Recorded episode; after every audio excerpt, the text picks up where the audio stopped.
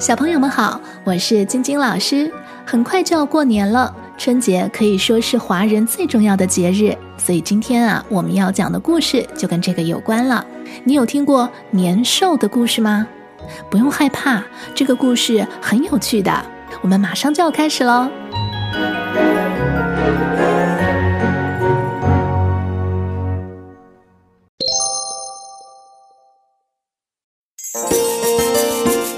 传古时候有一种叫年的怪兽，常年居住在海底。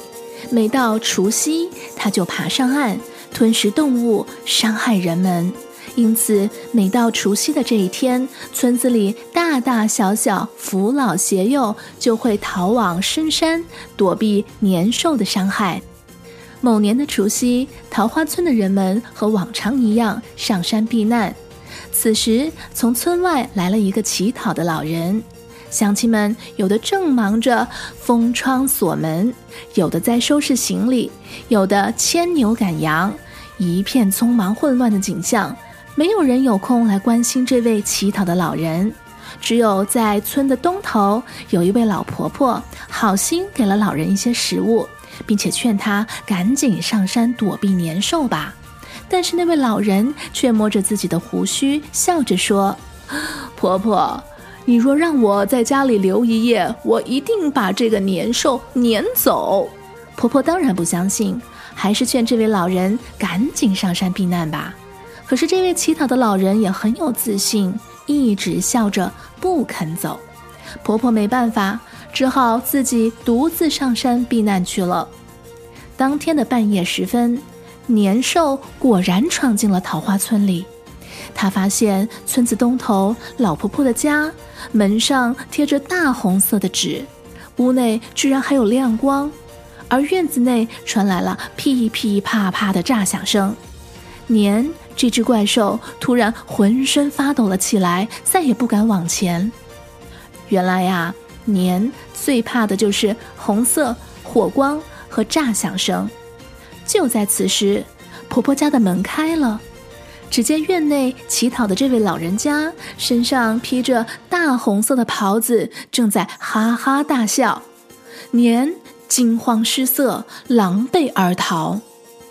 第二天就是大年初一，避难回来的村民们走进村子里，发现一点事情都没有，安然无恙，大家非常惊奇。老婆婆突然想起昨天那位乞讨老人对她说过的话，婆婆恍然大悟，赶紧向村民们诉说了乞讨老人的许诺。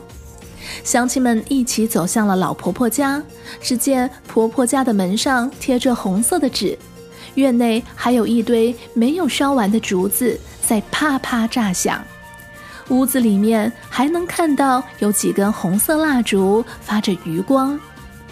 欣喜若狂的乡亲们，为了庆贺吉祥的来临，纷纷换上了新衣服，戴上新帽子，到亲友家问好拜年。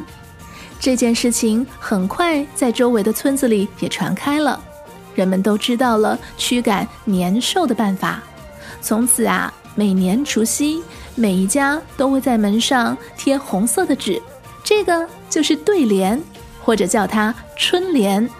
然后大家会燃放炮竹，也就是我们俗称的鞭炮。每一户人家都烛火通明，守更待岁，好热闹，好热闹。大年初一的一大早，还要去亲朋好友家里拜年问好。这种风俗越传越广，就成了民间最隆重的传统节日了。今年的春节也快到了。小朋友们最希望的是不是可以多得到几个红包呢？好了，今天的时间差不多了，我们下个故事再见哦！如果你喜欢我的频道，请一定要按下订阅。金娃子说故事，晶晶老师会定期跟你讲故事，拜拜。